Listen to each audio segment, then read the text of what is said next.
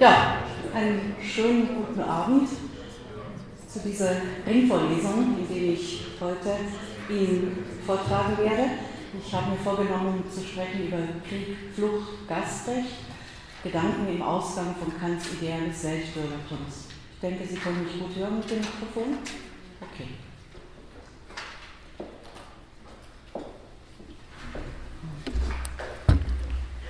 Zuerst möchte ich Ihnen ein paar Bilder zeigen.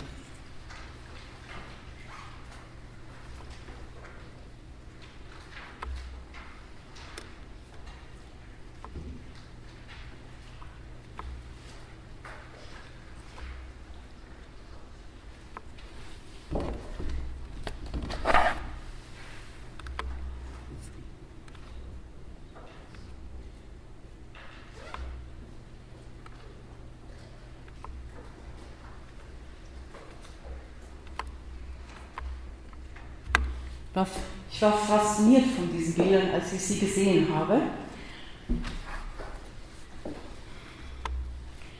Die, was sehen wir hier auf diesen Bildern? Das Zeitmagazin des großen Wochenend, äh, Zeit, der großen Wochenendzeitschrift Die Zeit hat die US-amerikanische Künstlerin Ronnie Horn eingeladen, für das Zeitmagazin diesen Bilderzyklus zu machen, indem sie, ja, was sehen wir hier? Wir sehen Farben, wir sehen, dass sich aus diesen Farben äh, Worte herauskristallisieren. Wir bekommen auch Lesehilfe, das werde ich jetzt nicht im Einzelnen durchgehen. Äh, wenn man die, äh, die Zeilen unten liest, äh, das sind natürlich englische Worte. Ähm, was sich hier kombiniert, das sind Zitate aus Shakespeare, verbunden mit amerikanischer Alltagssprache. Das ist Ronnie Horns Reaktion auf die äh, US-Wahlen die Wahl äh, von Donald Trump.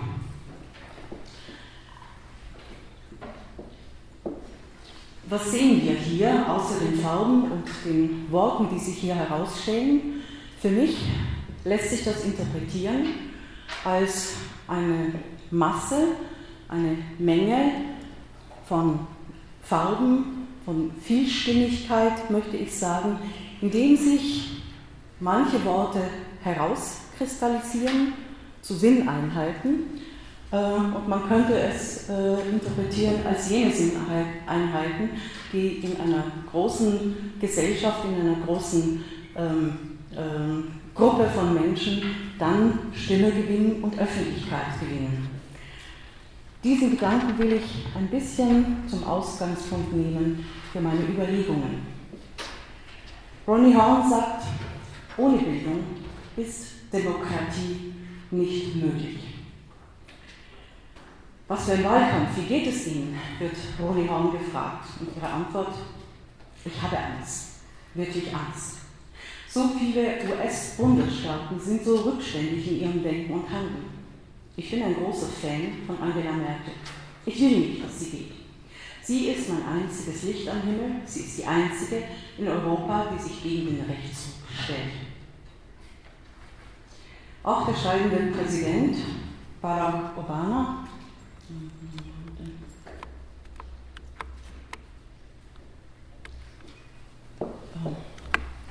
Auch der scheidende Präsident Barack Obama hat Angela Merkel ermutigt, weiterzumachen und inzwischen hat Angela Merkel auch bekannt gegeben, wie wir wissen, dass sie sich einer weiteren Wahl zur Bundeskanzlerin Deutschlands stellen wird. In dieser Zeit, nach den großen Flüchtlingsströmen aus Syrien und aus anderen Ländern, in dieser Zeit nach der Willkommenskultur, nachdem wir schaffen das, brechen sich an Angela Merkel und ihrer Politik die Geister. Für die einen verkörpert sie paradigmatisch das gute Gewissen Europas, für die anderen ist sie schuld daran, dass alles anders wird, dass Europa überfremdet wird, sich selbst verliert, dass die bürgerliche Mitte den Zuspruch der Wähler auf dramatische Weise verloren hat und weiterhin zu verlieren droht. Die Flüchtlingsströme, das Pro und Contra um die Willkommenskultur, das Offenbarwerden, das sich mit echten Fliehenden, mit Menschen, die alles in ihrer Heimat aufgegeben haben, einen höchst beschwerlichen Weg auf sich nehmen, um nur ihr Leben und das ihrer Nächsten angesichts brutaler Kriegsgeschehen zu retten, auch Terroristen in die Länder Europas eingeschlichen haben, hat das Institut für Philosophie dazu bewegt, diese Ringvorlesung zu veranstalten. Den Satz Ronnie Barnes, dass Demokratie ohne Bildung nicht möglich ist, kann man nur unterstreichen. Hier bin ich ganz bei Ronnie Barnes. Aber ich denke, man muss auch hinzufügen und deutlich machen, welche Art von Bildung nötig ist, damit Demokratie wirklich funktionieren kann und sich nicht selbst abschafft. Ich hörte, dass sich manche meiner Vorrednerinnen und Vorredner auf die eine oder andere Weise bereits auf Kant bezogen haben. Dass ich dies auch tun will, kündigt bereits mein Vortragstitel an. Welche Bildung ist nötig, damit Demokratie gelebt werden kann? Ob Freund oder Feind, was man Angela Merkel gemeinhin positiv zuschreibt, ist, dass sie moralische Instanz ist, äh, Akzeptanz und Anerkennung deswegen findet. Nicht, dass man generell ihre Überzeugungen teilt, das tun nur jene, die auch heute noch, wenigstens im Prinzip, die Willkommenskultur gutheißen, sondern dass mir Vertrauen schenkt, dass sie den Kredit der Glaubwürdigkeit genießt, aus bestem Wissen und Gewissen äh, zu handeln. Um es gleich zu sagen, ich gehöre zu jenen, die Merkels Willkommenskultur gut geheißen haben und immer noch gut heißen. Ich war überdies tief beeindruckt von den vielen Menschen, die spontan geholfen haben, den Flüchtlingsströmen äh, so human als möglich zu begegnen. Aber ich weiß auch, Deutschland, Österreich und Europa insgesamt muss auf die vielfältigen positiven wie negativen Reaktionen der Bürger in diesen Ländern, also Deutschland, Österreich und ganz Europa, auf die Ängste und Abwehrverhalten der Menschen ihrerseits reagieren. Ich bin weder Politikerin noch bin ich Expertin für politische Philosophie im engeren Sinne, obwohl ich in den letzten Jahren mich verstärkt mit politischen Theorien im Ausgang von Kant und der klassischen deutschen Philosophie beschäftigt habe. Mit vielen anderen meiner Generation musste ich, so auch Ronnie Horn, besonders in den letzten Jahren lernen, dass Demokratie gar nicht so selbstverständlich ist, als es uns in den letzten Jahrzehnten des 20. und im ersten Jahrzehnt unseres 21. Jahrhunderts in den meisten Ländern Europas scheinen konnte. Demokratie, wie sie für Jahrzehnte gelebt wurde, ist fragwürdig und brüchig geworden. So wie viele Menschen individuell sich kurz entschlossen entschieden, zu helfen, wo sie mit ihrer Zeit, mit ihrer Kompetenz, mit ihren Fäh oder Fähigkeiten helfen konnten und helfen können angesichts der Not so vieler Geflüchteten aus Ländern, in denen ein grausamer Krieg äh, regiert, so ist auch zu fragen, was kann jeder Einzelne dazu beitragen, dass die Demokratien aus der gegenwärtigen Krise in Europa gestärkt hervorgehen? Denn Demokratie, Krieg und Kriegs, ähm, äh, äh, äh, Kriegsvermeidung sowie die Asylfrage sind nicht voneinander zu trennen. Es lohnt sich in meinen Augen, sich auf einige Theoreme Kants zu besinnen, um daraus für die gegenwärtige Situation zu lernen. Zunächst wende ich mich Kants Schrift Was ist Aufklärung und dem berühmten Ausspruch des Ausgangs von der selbstverschuldeten Unmündigkeit zu. Der 1784 in der Berliner Monatsschrift veröffentlichte Aufsatz Kants beginnt mit folgenden wohlbekannten und sehr häufig zitierten Worten. Aufklärung ist der Ausgang des Menschen aus seiner selbstverschuldeten Unmündigkeit. Unmündigkeit ist das Unvermögen, sich seines Verstandes ohne Leitung eines anderen zu bedienen. Selbstverschuldet ist diese Unmündigkeit, wenn die Ursache derselben nicht am Mangel des Verstandes, sondern der Entschließung und des Mutes liegt, sich seiner ohne Leitung eines anderen zu bedienen. Sapere aude, habe Mut, dich deines eigenen Verstandes zu bedienen, ist also der Wahlspruch der Aufklärung. Selbstdenken, Selbsturteilen, verantwortlich entscheiden, das ist es, was der Aufklärer Immanuel Kant vom Menschen als einen Vernunftwesen fordert. Kant legt in seiner kleinen Schrift, was ist Aufklärung, die Frage vor, sich die Frage vor, ob sein Zeitalter bereits ein aufgeklärtes Zeitalter genannt werden dürfe. Das verneint er unzweideutig, aber er lebe in einem Zeitalter der Aufklärung. Und wir heute? Vieles von dem, was die Aufklärer und so auch, der, äh, so auch und vor allem Kant als kulturell entwicklungsbedürftig angesehen haben, prägt wenigstens in westlichen Demokratien den Alltag. Und wenn es nicht den Alltag bestimmt, so ist vieles Gute doch Gesetz geworden. Sapere Aude, habe Mut, dich deines eigenen Verstandes zu bedienen, das nennt Kant den Beispruch der Aufklärung. Wir haben Gesetze, die die Gleichheit der Menschen, der Bürgerinnen und Bürger, rechtsstaatliche Ordnungen, unangesehen ihres Geschlechts, ihrer Religion, ihrer sexuellen Orientierung anerkennt. Gesetze, die die Meinungs- und Medienfreiheit schützen, die jedem Bürger das Wahlrecht zuerkennt. Auch Frauen dürfen heute, wenn auch nur in einigen Staaten, Bürgerinnen im Vollsinn sein und wählen. Für den Rechtsphilosophen Kant waren Frauen wie auch unselbstständige, passive Bürgerinnen ohne Wahlrecht. Die Frage der Gleichheit hat Kant noch nicht als Problem erkannt. Die Liste der erreichten Aufklärungsziele könnte fortgesetzt werden. So gibt es heute Institutionen, Gerichte, die darüber wachen, dass die vereinbarten Gesetze nicht Makulaturen auf Papier sind. Es gibt in manchen westlichen Demokratien bedeutenden investigativen Journalismus große überregionale Zeitungen mit Beobachtungen und Analysen des Zeitgeschehens, der Politik, der Wirtschaft, der Kultur, die frei und offen mitgeteilt werden können und die helfen, das Geschehen in der eigenen, oft schier undurchschaubaren Zeit ein wenig besser zu verstehen. Sind wir also, anders als Kant im ausgehenden 18. Jahrhundert, in einem aufgeklärten Zeitalter angekommen? Ich denke ja und nein. Das Ja ist skizziert. Und das Nein, wie ist es möglich, dass im Heute Wahlergebnisse in Österreich, in Polen, in Frankreich, in den USA drohen, Jahrzehnte der Aufklärungsentwicklung auszuradieren. Wie ist es möglich, dass der mit dem von Kant hochgeschätzten Rousseau gesprochen Partikularwille, die Volonté de tous, der Eigenwille der einzelnen Individuen und ihre egoistischen Interessen und Ängste derart über das Gemeinwohl, über die Volonté générale, über die Vernunft zu siegen droht oder gar siegt. Sind die Politiker schuld, die Wähler, Angst, Engstirnigkeit? Dazu ist in den letzten Wochen und Monaten viel gesagt und geschrieben worden.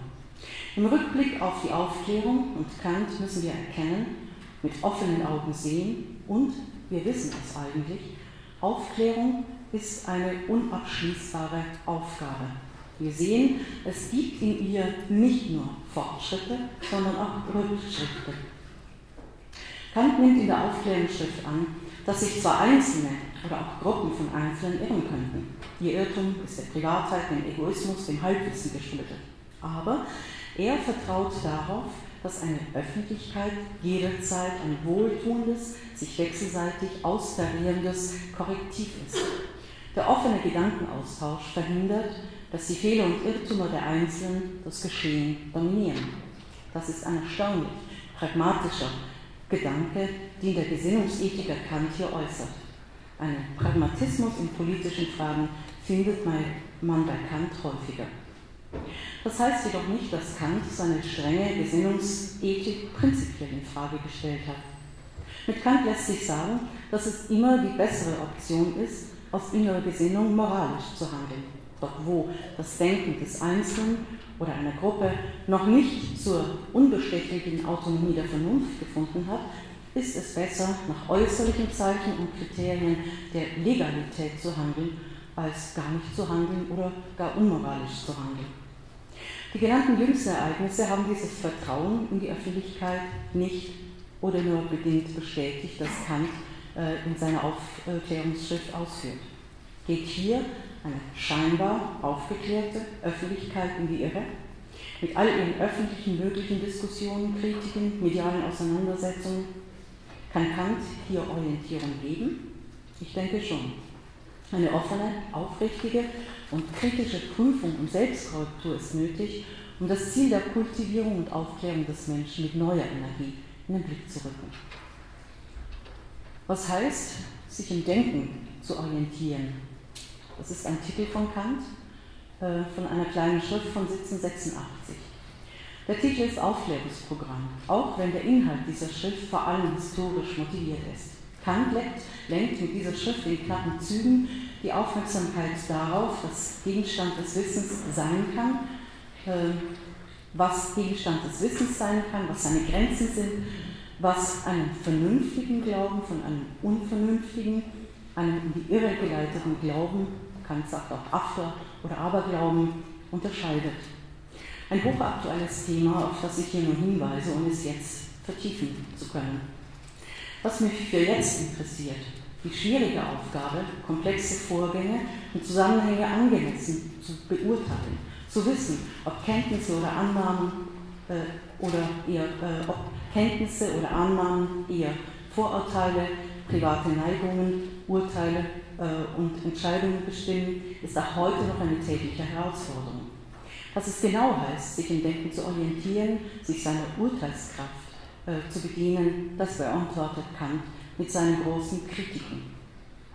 Die Kritik der reinen Vernunft, also Kants Erkenntnistheorie und der Gerichtshof der Vernunft ist Basis für die Ausbildung eines Selbstverständnisses, das die Bestimmungsgründe und Reichweiten von Urteilen und Entscheidungen in lebenspraktischen und moralischen Kontexten kritisch einzuschätzen weiß. Es ist damals wie heute von Wichtigkeit, sich rechtlich, äh, da, Recht, Rechenschaft darüber zu geben, dass ein Urteil, ob ein Urteil objektiv aus berechtigten Gründen gefällt wird oder ob sich subjektive Gründe einmischen, die in bestimmten Kontexten nichts zu suchen haben. Diese Unterscheidung steht im Zentrum von Kants Erkenntnistheorie, von der wir bis heute lernen können und an der wir uns orientieren müssen. Kant war sich der schwierigen Aufgabe bewusst, richtige Urteile zu fällen, richtige Entscheidungen zu treffen. Die Urteilskraft, so lässt er uns wissen, ist ein besonderes Talent, das nicht gelehrt, nur begrenzt durch Regeln geleitet und vor allem geübt werden muss durch das Studium paradigmatischer Fälle. Verfügt man nicht über Urteilskraft, so ist man in vielen Berufen verloren und das gilt auch noch für uns heute. Ein Arzt daher, so schreibt Kant, ein Richter oder ein Staatskundiger kann viele schöne pathologische, juristische oder politische Regeln im Kopf haben, indem gerade, dass er selbst ein gründlicher Lehrer werden kann und wird dennoch in der Anwendung derselben leicht verstoßen, entweder weil es ihm an natürlicher Urteilskraft, aber nicht am Verstande, mangelt und er zwar das Allgemeine in abstrakto einsehen, aber ob ein Fall in concreto darunter gehöre, nicht unterscheiden kann oder auch darum, weil er nicht genug durch Beispiele und wirkliche Geschäfte zu diesem Urteil abgerichtet wurden. An diesem Diktum, meine ich, sollten wir uns auch heute noch orientieren. Es ist eine stets aufs Neue geforderte Aufgabe an unsere Kultur, Urteilskraft zu schulen und zu schärfen.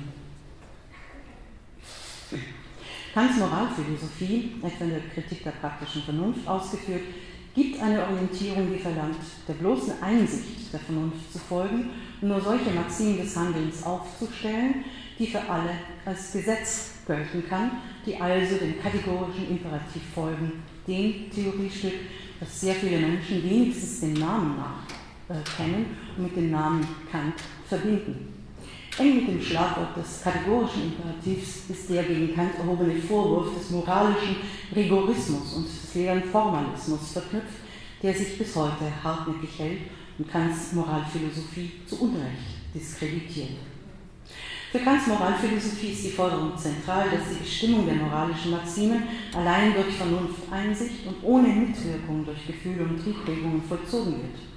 Man kann bedauern, und das tue ich auch, dass Kants Moralphilosophie nicht, wie etwa die Ethik Spinozas vorsieht, eine differenzierte und wissende Bekanntschaft mit, mit der affektiven menschlichen Natur durchführen zu müssen.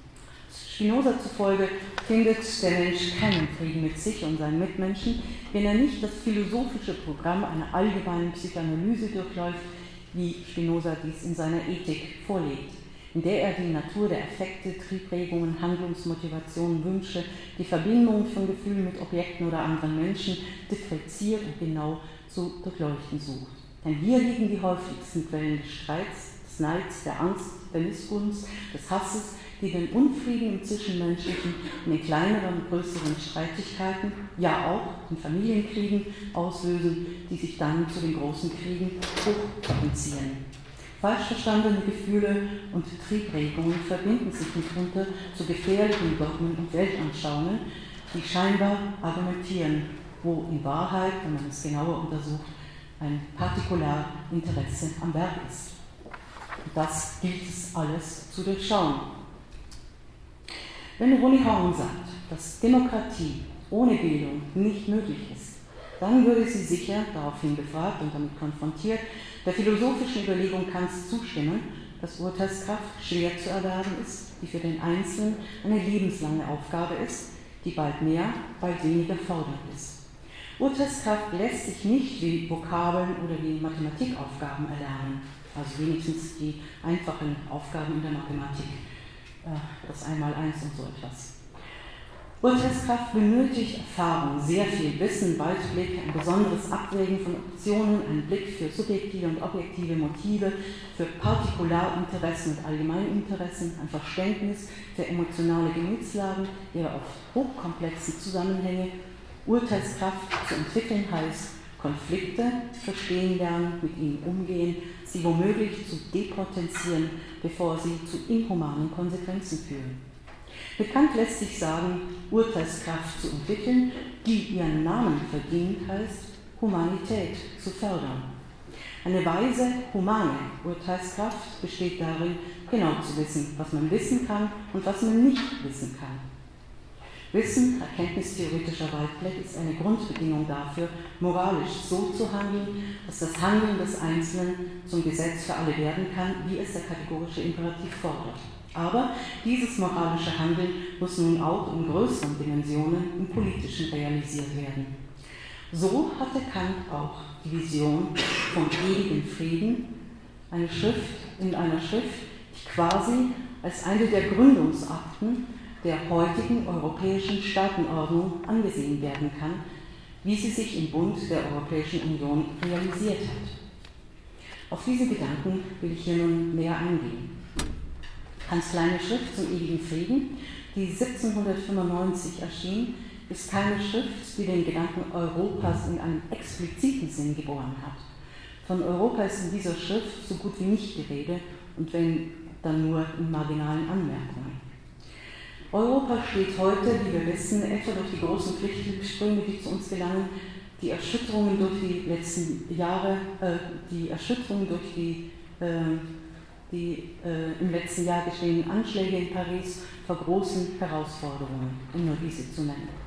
Die Europäische Union, die 1957 als Europäische Wirtschaftsunion durch sechs Staaten, nämlich Belgien, Deutschland, Frankreich, Italien, Luxemburg, Niederlande, gegründet wurde, hat in mehreren Wellen neue Länder in den Bund aufgenommen, der heute 28 Länder umfasst. Kants Schrift gilt als die einmalige philosophische Realisierung und Entfaltung der Möglichkeit einer Friedensordnung, auch wenn klar ist, dass die Idee der Einigung Europas vor Kant existierte. Es wäre auf eine Reihe wichtiger Namen zu verweisen, etwa auf den Herzog von Sully, der, im, der äh, 635 äh, im Dreißigjährigen Krieg den Grand Dessin, also den großen Entwurf, äh, geschrieben hat und veröffentlicht hat für eine allgemeine, sehr christliche ähm, äh, Republik, wie er schreibt, der einen Senat mit 60 Mitgliedern und einem obersten Gerichtshof für Streitigkeiten vorsah. Oder eine Schrift von Abbé Castel de Saint-Pierre mit seinem Projet pour rendre la paix perpétuelle en Europe, die ist in den Jahren 1713 bis 17 geschrieben worden. Äh, eine Schrift, die Jean-Jacques Rousseau äh, auch äh, mehrfach kommentiert hat. Ähm, übersetzt Projet Courant de la Paix Perpétuelle en Europe, das äh, ist, heißt übersetzt äh, das Projekt, um den Frieden in Europa auf Dauer zu stellen. Bei ihrem Erscheinen, also es gibt auch andere Schriften, Kant hat das nicht für sich alleine erfunden, aber es ist wohl die prominenteste und vielleicht auch bedeutendste Schrift äh, in dieser Serie von ähm, Konzeptionen.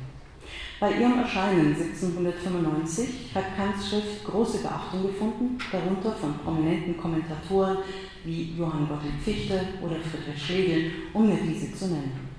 Auch Friedrich von Hardenbergs oder Novalis Schrift Die Christenheit oder Europa, 1799 geschrieben ähm, und erst 1826, lange nach Hardenbergs Tod, veröffentlicht, ist ein später Reflex auf Kants Friedensschrift, wenn auch nicht auf sie alleine.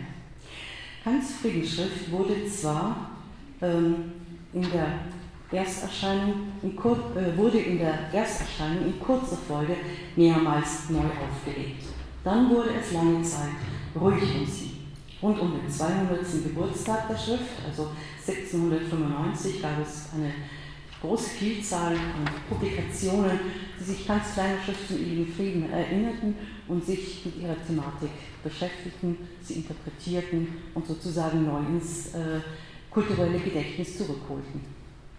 Ich wende mich hier dieser Schrift zu, weil zahlreiche Menschen aus den vom Krieg erschütterten und zerstörten Gebieten Euro, äh, Europa als Zufluchtsort, als Ort der Hoffnung und Sehnsucht ansehen, wo in einer bemerkenswerten langen Phase ein dauerhafter Friede und vergleichsweise wenig Kriege statthaben. Hier wurde also realisiert, was Kant als Vision philosophisch reflektierte. Man darf sagen, dass ähm, das einmalige Unternehmen der Europäischen Union, in dem sich souveräne Staaten freiwillig zu einer gemeinsamen Politik, zu einem gemeinsamen politischen Bündnis entschieden haben, eine bemerkenswerte und tiefe Verwandtschaft mit Kants Konzeption einer Friedensordnung zeigt. Freilich ist klar, dass Kants Schrift nicht explizit von den Gründungsvätern als Gründungsurkunde zu Rate gezogen wurde. Helmut Schmidt betont jedoch in seiner Humboldt-Rede von November 2000, die den Titel hat Die Selbstbehauptung Europas im neuen Jahrhundert. Das Unternehmen Europäische Union verdanke sich den gemeinsamen Kulturanstrengungen der europäischen Aufklärung. Und dazu ist Kants kritisches Unternehmen allemal zu zählen, in deren Geist er die Friedensschrift nach Abschluss seiner großen Kritiken konzipierte. Auf drei Stufen hat sich Kant zufolge eine Politik zu bewähren, die einen dauerhaften Frieden sichern möchte auf der Ebene der nationalstaatlichen Republik, auf der Ebene des Völkerrechts und schließlich auf der Ebene des Weltbürgerrechts. Die Europäische Union erfüllt auf der Ebene des Völkerrechts den systematischen Gedanken eines föderalen Staatenbundes, wie ihn Kant in seinen Überlegungen vorgesehen hat, um dauerhaften Frieden in der Welt als ein langfristiges Ziel zu sichern. Die Europäische Union hat im letzten Jahrzehnt viel an Vertrauensverlust hinzunehmen gehabt. Und wir wissen nicht, ob sie langfristig an den Wirtschaftskrisen, an der Hochverschuldung mancher Länder zugrunde gehen wird. Wir wissen auch nicht, ob Europa einen politischen Konsens finden wird, mit den Flüchtlingen umzugehen. Wenn die einen Zäune bauen, die anderen diktatorische Machtansprüche festigen und die Nächsten zwar keinen Krieg, Krieg im Innern Europas wollen, aber munter Kriegsgerät an die weiteren und ferneren Peripherien Europas verkaufen und an andere äh, Gegenden der Welt, dann ist eben zu fragen, äh, wie dieses Projekt vorangebracht werden kann. Wenn ich hier von Europa bzw. von der Idee Europa spreche, so ist das eher ein normatives, teils reales, teils ideelles Gebilde. Ich will nicht über die Grenzen, über die Frage der Grenzen Europas sprechen. Mich interessiert der philosophische Gedanke einer Friedensordnung, den Kant in seiner Schrift artikuliert hat und die Frage, was dieser für uns heute bedeuten kann. Kant verfasste seine Schrift aus Anlass des Basler Friedensvertrages vom 5. April 1795, der zwischen, dem Frankreich, zwischen Frankreich und Deutschland ähm, nach der Revolution 1789 oder genau, genauer zwischen Frankreich und dem damaligen Preußen gestiftet wurde. Darin besteht eine bemerkenswerte Parallele zur heutigen Zeit. Äh, die Einigung zwischen Frankreich und Deutschland wird auch heute noch, nach dem Zweiten Weltkrieg, wird auch heute noch als Grundpfeiler einer Friedensordnung in Europa angesehen, wie Helmut Schmidt in seiner Rede die Selbstbehauptung Europas ähm, behauptet und ausweist. Dies stand den Architekten der Europäischen Union und ihren maßstabsetzenden politischen Förderern und Befürwortern stets vor Augen, die mit Sorge nicht nur um die vielen kriegerischen Konflikte in Europa, sondern die vielzähligen Konflikte insbesondere zwischen den großen Nachbarländern Europas, Frankreich und Deutschland, äh, wussten. Angesichts der Befriedungen, die nach dem Zweiten Weltkrieg für einige Jahrzehnte gewonnen wurden, konnten, wird jetzt mit Sorge auf jedes Land geblickt, in dem in Europa Wahlen anstehen oder auch in anderen Gegenden.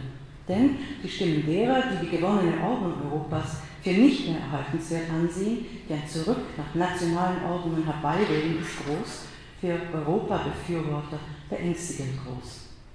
Bevor ich auf mehrere Punkte von Kants Schrift zum ewigen Frieden äh, näher eingehe, ähm, die mich an dieser Schrift besonders zum Nachdenken bringen und dem nachzudenken ich sie einladen möchte, will ich diese Schrift in ihren Grundlinien ganz kurz vorstellen. Wiederholt wird von Fachvertretern der politischen Philosophie betont, dass die Schrift der Struktur damaliger Friedensverträge folgt. Hm? Hier haben Sie eine Übersicht über diese Schrift.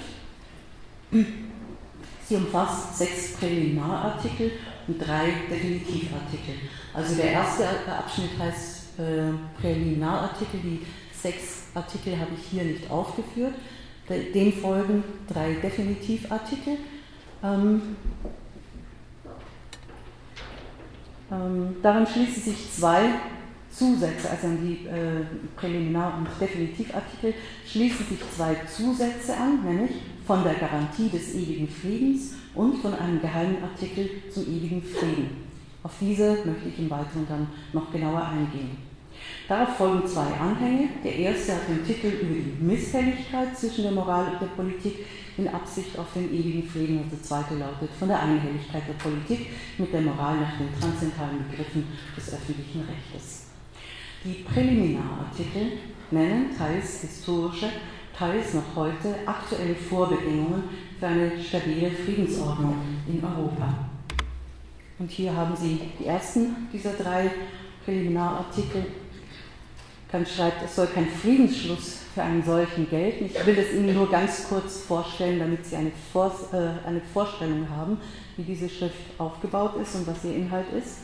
Also es soll kein Friedensschluss für einen solchen gelten, der mit dem geheimen Vorbehalt des Stoffes zu einem künftigen Kriege gemacht wird. Ich denke, das ist äh, eine Aussage, die man natürlich äh, auslegen muss, aber die äh, natürlich auch für sich selber spricht ähm, häufig werden ja nur Waffenstillstände äh, beschlossen äh, und es gibt keine Absicht, den Frieden wirklich äh, ernst zu nehmen. Der zweite, es soll kein für sich bestehender Staat von einem anderen Staat durch Erbung, Tausch, Kauf, Schenkung erworben werden können. Das ist besonders in der damaligen Zeit wichtig gewesen. Äh, Kant mag wohl an äh, die Habsburg-Monarchien gedacht haben Menschen, die in bestimmten Gebieten leben, äh, sind sozusagen nicht Schenkungsgut, dass man bald dem einen, bald dem anderen äh, unterstellen kann und bei heute einer solchen, morgen einer solchen Ordnung unterstellen kann. Und aus seinem, aus seinem Begriff des Staatsrechtes wird dann auch noch deutlicher, weshalb er das in keiner Weise gutheißen kann. Dann stehende Heere sollen mit der Zeit ganz aufhören. Ähm, das ist äh, für seine Zeit äh, sehr bemerkenswert, dass er das sagt. Das ist umso ähm, erfreulicher, dass es zumindest kleine Bewegungen äh, in manchen Staaten gibt, an so etwas tatsächlich zu arbeiten. Ähm, es sollen keine Staatsschulden in Beziehung auf äußere Staatshandel gemacht werden. Das finde ich ist auch ein wichtiger Gedanke, den ich jetzt nicht weiter vertiefen will. Kein Staat soll sich in die Verfassung und Regierung eines anderen Staates gewalttätig einmischen. Kant äh, verneint also, dass es sozusagen sinnvolle Kriege geben kann, Interventionskriege. Ähm, also damit ist im Grunde auch schon fast eine Entscheidung darüber getroffen, ob es denn gute äh, oder zu rechtfertigende Kriege gibt oder nicht. Also Kant steht dafür, dass Kriege prinzipiell ab, abgeschafft werden müssen und alle Energien darauf gerichtet werden müssen, ähm, nun wirklich eine Friedensordnung einzurichten. Und schließlich sagt er im äh, sechsten Prä Präliminarartikel, soll sich kein Staat im, im, Krieg mit einem anderen solche Feindseligkeiten erlauben, welche das äh, wechselseitige Zutrauen in künftigen Frieden unmöglich machen müssen, als da sind Anstellung der Meichelmörder, Giftmischer, Brechung der Kapitulation, Anstiftung des Verrates, in dem bekriegten Staat und so weiter. Also wenn man an die Genozide denkt, die äh, gerade im letzten Jahrhundert, aber auch in diesem Jahrhundert sich vollzogen haben, äh, dann müssen Kant im Grunde die Haare zu Berge stehen. Äh, und man muss ja natürlich auch sagen, dass Kant diese Schrift in einer Zeit geschrieben hat, als Krieg noch, eine ganz andere, noch in einer ganz anderen Weise geführt worden ist. Die, Vernicht die Vernichtungswaffen, die heute zur Verfügung stehen, konnte sich Kant natürlich überhaupt nicht vorstellen. Die Definitivartikel entwickeln nun die eigentlichen Ideen zur Sicherung eines dauerhaften Friedens. Dem ersten Definitivartikel zufolge besteht diese in der Errichtung eines republikanisch verfassten Staates, der einzigen Staatsform, die, wie Kant schreibt, erstlich, erstlich nach Prinzipien der Freiheit, der Glieder einer Gesellschaft, also der Menschen, Zweitens nach Grundlage der Abhängigkeit aller von einer einzigen gemeinsamen Gesetzgebung als Untertanen. Und drittens sie nach dem Gesetz der Gleichheit derselben als Staatsbürger gestiftete Staatsverfassung sei. In diesen drei äh, Momenten, die Kant hier aufführt, äh, hört man natürlich äh, die Prinzipien der französischen Revolution, Liberté, Fraternité, Egalité oder in Deutsch eben Freiheit, Brüderlichkeit, Gleichheit, ähm, wobei die Fraternität, die Brüderlichkeit äh, bei Kant eine andere Wendung bekommt. Aber es geht ja im Grunde darum, dass äh, alle äh, nach Grundsätzen und der gemeinsamen Abhängigkeit äh, von einer gemeinsamen Gesetzgebung ähm, behandelt werden. Und das ist Kants Wendung äh, dieses, dieser Form der Brüderlichkeit. Ähm, das Völkerrecht wird im zweiten Definitivartikel behandelt und verlangt eine ähnliche Ordnung auf der Ebene, ähm, nein, ich habe noch vergessen zu sagen, ähm, die republikanische Staatsverfassung ist Kant zufolge die beste und der Vernunft gemäßeste Form der Staatengründung, aber auch diejenige, die am schwersten zu realisieren ist. Wesentlich ist ihr das Prinzip der Repräsentation der Bürger durch Staatsvertreter.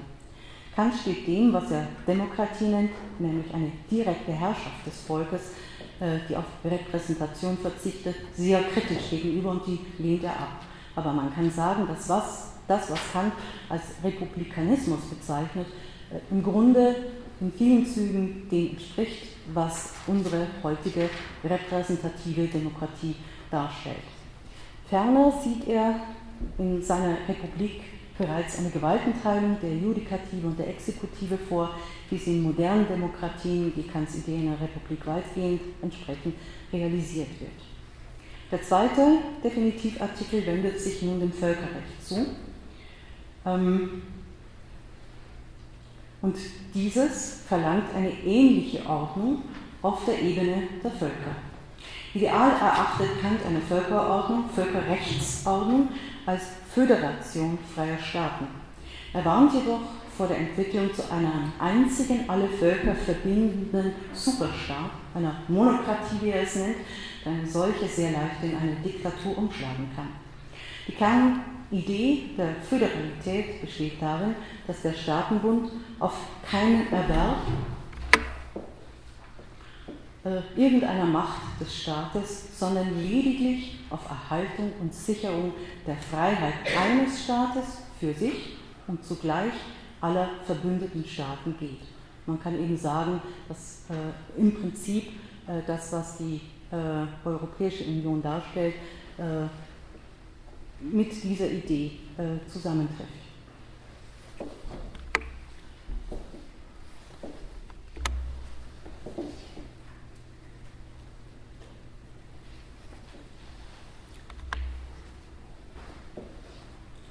Und Kant zählt darauf, dass doch die Vernunft vom Throne der höchsten moralisch gesetzgebenden Gewalt herab den Krieg als Rechtsgang schlechterdings verdammt, den Friedenszustand dagegen zur unmittelbaren Pflicht macht, welcher doch ohne einen Vertrag der Völker unter sich nicht gestiftet, und dieses Wort halte ich für sehr wichtig, also Vertrag Recht gestiftet, nicht gesichert werden kann, so muss es einen Bund von besonderer Art geben, den man den Friedensbund nennen kann, der vom Friedensvertrag darin unterschieden sein würde, dass dieser bloß einen Krieg, jener aber, dieser Bund, alle Kriege auf immer zu beendigen sucht. Ähm, irgendwo hat sich diese, dieser, dieser Text, hier äh, habe ich ihn. Ähm,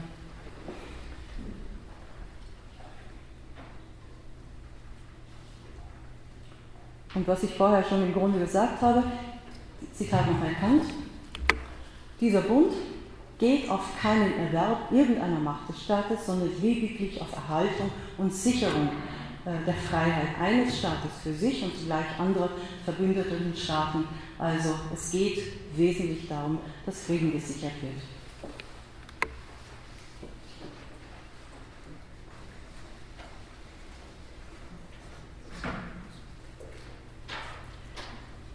Und am Ende schreibt er, die Ausführbarkeit dieser Idee der Föderalität, die sich allmählich über alle Staaten erstrecken soll, ob es je tut, das weiß man ja nicht, und so zum ewigen Frieden hinführt, lässt sich darstellen.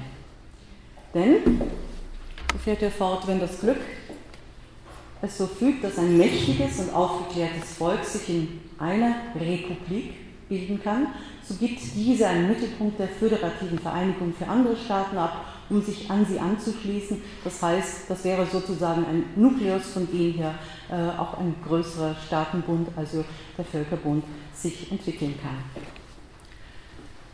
Schließlich führt Kant im dritten Definitivartikel aus, dass das Weltbürgerrecht auf Bedingungen der allgemeinen Hospitalität eingeschränkt sein solle.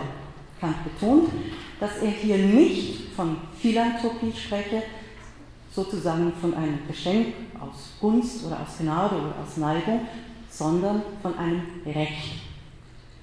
Ein Recht aber ist etwas, das jedermann zusteht, worauf man Anspruch machen kann, das eben nicht von der Gunst irgendeines Herrschers abhängt. Das ist in Kants Rechtsphilosophie äh, durchgängig ein wichtiges Prinzip. Ein Recht ist eben etwas, das jedermann zusteht, worauf man Anspruch machen kann. Das, worauf man Anspruch erheben kann, ist nicht, wie Kant ausführt, ein Gastrecht, sondern ein Besuchsrecht. Das erlaubt, überall hinzugehen, wo man als Besucher hingehen möchte, in diesem Weltbürger, in diesem dritten Definitivartikel, das von der Hospitalität äh, spricht und vom Weltbürgerrecht. Kant schränkt das Weltbürgerrecht auf das Besuchsrecht ein, weil er damit gegen die Kolonialisierung und damit die Vertreibung oder Einschränkung derjenigen, die in der Gegend sich niedergelassen haben, argumentiert. Das war ein wichtiges Problem, das er hier gesehen hat, äh, dass es äh, große Migrationsströme geben wird, wie wir das in unserer Gegenwart erleben. Das hat Kant nicht gesehen und damit hat er, vielleicht hat das auch der eine oder andere Vorredner schon gesagt, damit hat er dazu nichts Direktes gesagt. Aber ich glaube, dass man aus dem, was er entwickelt, auch ein paar Gedanken äh, sozusagen extrapolieren kann. Soll nämlich ein Gastrecht eingeräumt werden, wie es das diesen, diesen ähm,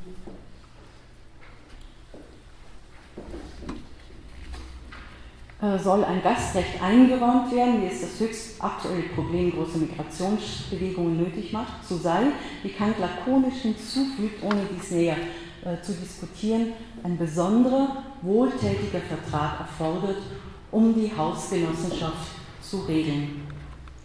Ähm, das habe ich leider jetzt hier nicht. Ähm, das ist Kants ganz lakonischer äh, Kommentar.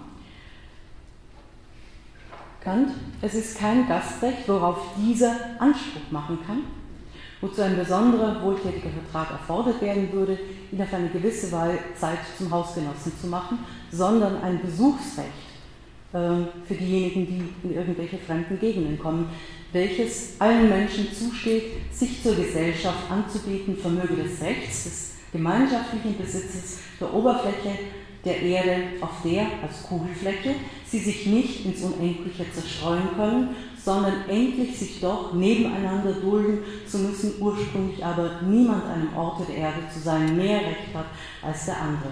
Was für Kant ist äh, sozusagen die Kugelfläche und die Enge äh, der Erde ein wichtiges Argument, äh, das er auch einsetzt, um sein, seine Idee vom, äh, vom endlichen, vom ewigen Frieden äh, zu, ähm, in Gang zu setzen. Vergleicht man das inhospitale Betragen der gesitteten, vornehmlich handeltreibenden Staaten unseres äh, Weltteils, so geht die Ungerechtigkeit, die sie dem Besucher fremder Länder und Völker beweisen, das sind eben die Kolonialherren äh, zu äh, Kants Zeiten, bis zum Erschrecken weit. Ähm, die sich äh, bei der Entdeckung der, äh, der Länder, die keinem angehörten, ähm, diese aneigneten, denn die Einwohner rechneten sie für nichts. Dass das abzulehnen ist, das ist, denke ich, einleuchtend äh, und äh, sozusagen evident. Kants Weltbürgerrecht umso erschreckender ist, dass es Realität war. Kants Weltbürgerrecht wird in der politischen Philosophie als ein schwaches Instrument angesehen, bedenkt man die Probleme, die etwa die Fragen des Asylrechts tangieren. Dieses Problem hat Kant äh, in dieser Schrift, wie ich schon sagte, nicht vorausgesehen. Es ist durchaus überraschend, da Kant mit aller Energie die Idee verfolgt, welche Bedingungen erfüllt sein müssen, damit das Führen von Kriegen ernsthaft aufhört. Er hat scharf die Kolonialisierung als immoralisch verurteilt und rechtlich als unbegründbar verstanden und ausgewiesen. Dass jedoch Kriege auch Migrationsströme in Bewegung setzen, reflektiert er nicht. Gewiss sind die Kriegs- und Zerstörungstechniken heute ungleich grausamer geworden als zu Kants Zeiten. Das mag eben auch verständlich machen, dass Kant das nicht voraussehen konnte, dass er zur Kriegsflucht nichts oder nicht viel beiträgt. Aber aus den wenigen skizzenhaften Andeutungen lassen sich ähm, weitere Überlegungen extrapolieren. So wie es zu Kants Zeiten höchst unmoralisch war, fremde Völker für nichts zu achten, wie er ja mit Bezug auf die Kolonialisierung gesagt hat, sie niederzumetzen, zu unterwerfen, zu versklaven, ihre Ländereien anzueignen, so unmoralisch ist es, Menschen, die vor dem Krieg Schutz suchen, sich nicht würdevoll zu begegnen, solange sie nichts anderes tun, als Schutz zu suchen. Genau das aber suchte die Willkommenspolitik von Angela Merkel zu realisieren. Davon beeindruckt haben, wie ich äh, ja schon sagte, so viele Menschen ihre eigenen Initiativen ergriffen und geholfen und helfen noch immer, die Not zu lindern. Nicht nur hat der Besucher die Rechte der ursprünglichen Einwohner zu äh, respektieren, auch der Gast muss in menschenwürdiger Weise aufgenommen und behandelt werden. Indirekte Mitverantwortung an den verheerenden Kriegen tragen manche Länder Europas, die noch immer nicht davon absehen, Kriegsgerät zu verkaufen und Millionen Umsätze zu machen. Diese indirekte Mitverantwortung verpflichtet doppelt, den Schutzsuchenden menschenwürdig entgegenzukommen. Und es verpflichtet, mit aller Energie alle nur erdenklichen Anstrengungen zu unternehmen, ernsthaft, wie Kant das ja unterstreicht, Kriege zu beenden und künftige zu verhindern. Das klingt utopisch, vielleicht, in Europa ist dies für eine erstaunliche Zeit gelungen, wie wir wissen. Kant schreibt, da es nun mit der unter den Völkern der Erde einmal durchgängig überhand genommenen engeren oder weiteren Gemeinschaft so weit gekommen ist, dass die Rechtsverletzungen an einem Platz der Erde an allen gefühlt wird, so ist die Idee eines Weltbürgerrechts keine fantastische und überspannte Vorstellungsart des Rechts, sondern eine notwendige Ergänzung des ungeschriebenen Kodex sowohl des Staats als Völker, Völkerrechtes zum öffentlichen Menschenrechten überhaupt und so zum ewigen Frieden, zu dem man sich in der kontinuierlichen Anregung äh, befindet, nur unter dieser Bedingung sich schmeicheln darf. Also, dass er hier sagt, dass die Rechtsverletzungen an einem Platz der Erde an allen gefühlt werden, ich glaube, das ist etwas, was für uns heute ungleich mehr gilt als äh, für Kants Zeiten. Wenn man Kants knappste Überlegungen zum Gastrecht einerseits und die Konstatierung, dass die Rechtsverletzung an einem Platz der Erde an allen gefühlt wird, vertieft, so muss man sich fragen, oder jedenfalls frage ich mich, warum die Asylpolitik die Idee des Gastrechts nicht viel offensiver aufgenommen, ausge, äh, aufgenommen hat. Äh, natürlich, Asylrecht und so weiter, äh, das ist ja in diesem Sinne gedacht, aber mir geht es hier um einen Sprachwandel, der vielleicht auch einen Denkwandel äh, erzeugen kann. Deswegen sprich, nehme ich Kants Rede vom Gastrecht auf. Wenn Kant von Recht spricht, so setzt er dies einem Wohltätigkeitsakt entgegen, der einem Gnadenakt gleichkommt, der der Idee der Gleichheit der Menschen widerspricht. Diesen Gedanken, wir haben ihn schon gehört in der Friedensschrift, unterstreicht Kant auch in den zwei Jahre später, also 1797 erschienenen metaphysischen Anfangsgründen der Rechtslehre. Das öffentliche Recht kennt hier in Parallele zur Friedensschrift das Staatsrecht, das Völkerrecht und das Weltbürgerrecht. Also das ist genau nach diesen Prinzipien aufgebaut. Die Überlegung zum Weltbürgerrecht in dieser metaphysischen Anfangsgründen der Rechtslehre leitet er genau damit ein. Diese Vernunftidee einer friedlichen, wenngleich noch nicht freundschaftlichen, durchgängigen Gemeinschaft aller Völker auf Erden, die untereinander in wirksame Verhältnisse kommen können, ist nicht etwa philanthropisch, äh, sondern ein rechtliches Prinzip. Der Gast ist Gast, bis er nach Beendigung des Krieges in sein Land zurückkehren kann. Das führt Kant nicht aus, aber das sind Dinge, die man aus seinen Überlegungen extrapolieren kann. Er muss sehr bald arbeiten dürfen, meine ich. Schon aus pragmatischen Gründen muss man sich dessen klar sein, dass Menschen, die zermürbt werden durch langwierige, inhumane Verfahren, die gar entwürdigt werden, Aggressionen entwickeln und damit der nächste Konfliktherd bereits lauert. Denkt und handelt man moralisch, so ist inhumanes Verhalten gegenüber den Fremden ohnehin indiskutabel, äh, wie auch umgekehrt. Um das Gastrecht zu gewähren und in Anspruch zu ne nehmen zu können, ist, wie Kant sagt, ein besonderer, wohltätiger Vertrag erfordert. Und zwar zwischen den Gästen, äh, den Schutzsuchenden und dem Land, äh, in dem Gastland sozusagen in dem sie äh, diesen Schutz suchen. Äh, also es ist ein besonderer, wohltätiger Vertrag erfordert, den Fremden auf eine gewisse Zeit zum Hausgenossen zu machen, wie Kant lakonisch überlegt. So wie die Kolonialisten zu Unrecht sich Besitzstände in fremden, von ihnen ursprünglich nicht bewohnten Ländern genommen haben, so ist es nun umgekehrt auch so, dass der Gast eben Gast ist und sich nicht unangemessen bereichern kann. Dem Gast sind Grenzen gesetzt. Auf dieser skizzenhaft umrissenen Basis müsste der wohltätige Vertrag in humaner Form zwischen Gastländern und ihren Gästen ausgehandelt werden. In den metaphysischen Anfangsgründen der Rechtslehre wird der Gedanke des Besitzstandes und der rechtlichen Gemeinschaft der Menschen aufgrund der Kugelgestalt der Erde nochmals aufgenommen und klar gegeneinander abgegrenzt.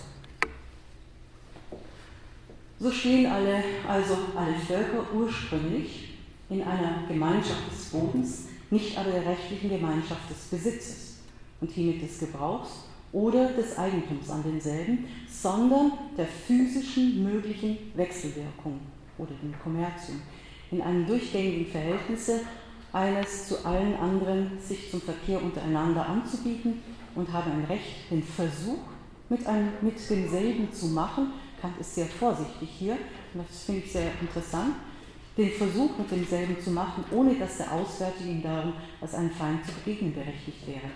Dieses Recht, sofern es auf die mögliche Vereinigung aller Völker in Absicht auf gewisse allgemeine Gesetze ermöglichen Verkehrs geht, kann das weltbürgerliche Recht genannt werden.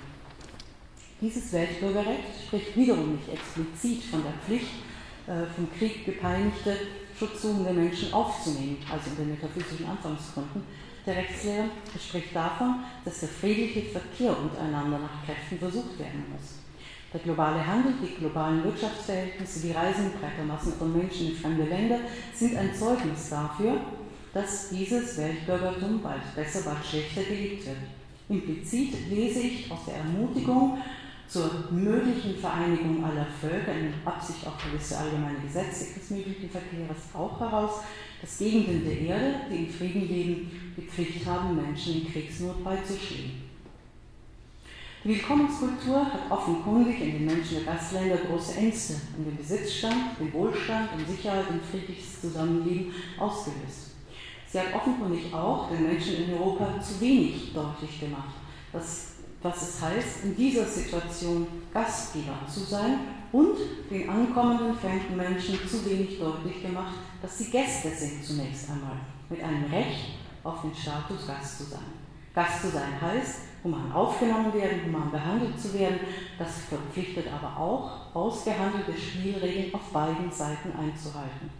Kurz und bündig gesagt von Kant lässt sich immerhin lernen, dass es klarer Spielregeln bedarf, wie Gast und Gastgeber auf humane Weise miteinander umgehen, aufeinander zugehen, welche Rechte, welche Pflichten ausgehandelt äh, und gewährt werden.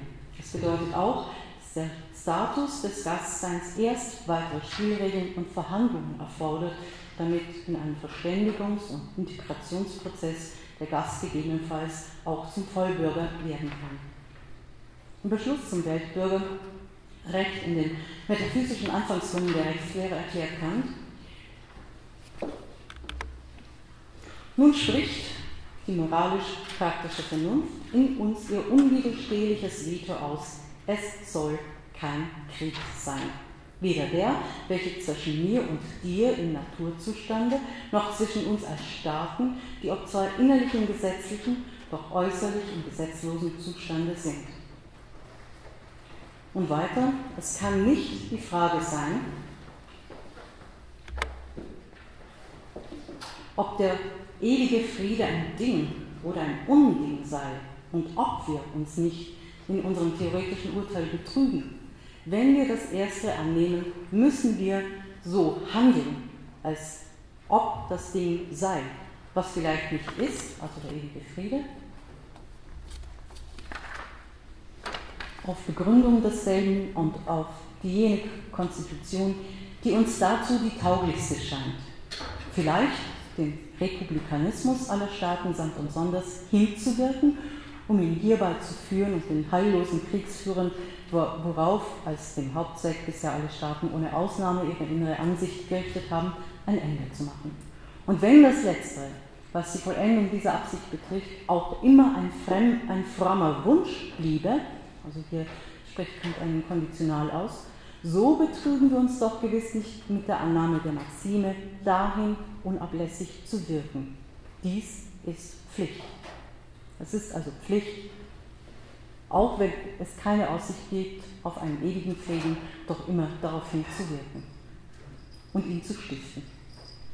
Der fortdauernde Friede soll Kant zufolge nicht revolutionsmäßig durch einen Sprung durch gewaltsame Unterstützung, Umstürzen einer bisher bestandenen fehlerhaften politischen Ordnung herbeigeführt werden, denn da, so kann weiter, würde sich zwischeninne ein Augenblick der Vernichtung alles rechtlichen Zustandes ereignen.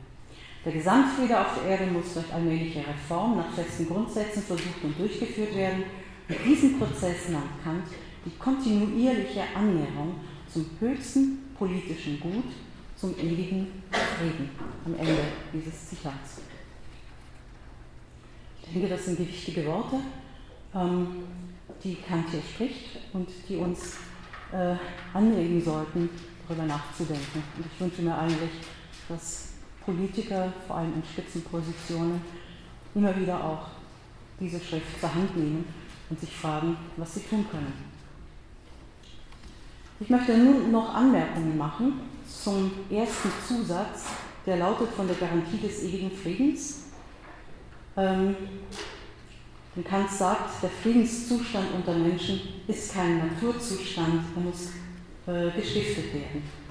Im Übergang von den sechs Präliminarartikeln, also den Vorbedingungen für einen Frieden, zu den drei Definitivartikeln der Friedensschrift, die das Staatsrecht, das Völkerrecht und das Weltbürgerrecht, die eben skizziert reflektieren, betont Kant,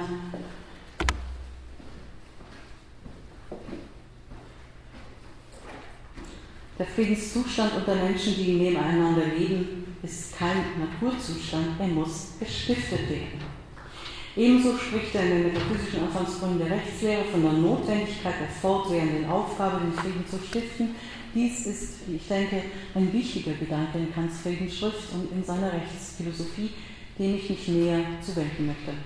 Mit dem Verweis auf die Notwendigkeit der Stiftung des Friedenszustandes unter Menschen ist angezeigt, dass jeder eine Idee ist. Der Frieden herrscht nicht von selbst. Er ist kein Naturzustand, wie Kant sagt, sondern er wird gestiftet durch Kulturleistungen der einsichtigen Vernunft. Ich halte diesen Gedanken einer Stiftung der aktiven und bewussten Setzung für sehr wichtig. Der Naturzustand ist mithin die fortwährende Neigung zum Krieg, wie Kant das versteht. Kant scheint bezüglich des Naturzustandes dem Konzept von Bellum Omnium contra omnes das Wort zu reden. Dem hätte die Stimme der kritischen Vernunft mit seiner Idee vom Republikanismus, dem Völkerrecht und der Hospitalität unter Weltbürgern entgegen, um aus diesem Zustand mit klarer Setzung der Vernunft herauszutreten. Doch so negativ auch das Bild ist, das Kant für Menschen immer wieder zeichnet, der aus krummem Holze geschnitzt ist, wie er sagt, Kant, der, Theoretiker schlechthin der aufgeklärten Vernunft, hält überraschenderweise ein Argument bereit, das mit der Hilfe der Natur rechnet, um den Frieden zu fördern. Dem Geschäft der aufgeklärten Vernunft arbeitet die Natur zu, ist bei Kant zu erfahren. Nicht nur ist ihm die Natur des Menschen mit ihrem Egoismus und der Selbstsucht einerseits die Quelle zahlreicher Übel, die nicht selten in den Krieg treiben. Kant ist überzeugt, dass auch dann, wenn die Vernunft noch nicht reif ist für ein völkerverbindendes Werk des Friedens, der Naturmechanismus andererseits auch Anlagen bereithält, dem Frieden dienlich zu sein. Der Natur des Menschen ist ein teleologischer Zweck eingeschrieben, der dem Geschäft der Vernunft zuarbeitet. Im ersten Zusatz zu, zu den Definitivartikeln der Friedensschrift äh, mit dem Titel von der Garantie des ewigen Friedens argumentiert, äh, argumentiert Kant dafür, dass der Egoismus des Menschen zwar einerseits Anlass ist, allerlei Vorrichtungen zu treffen, um stärker als andere zu sein und seinen Vorteil zu suchen. Und dies geschieht nicht selten durch Kriege.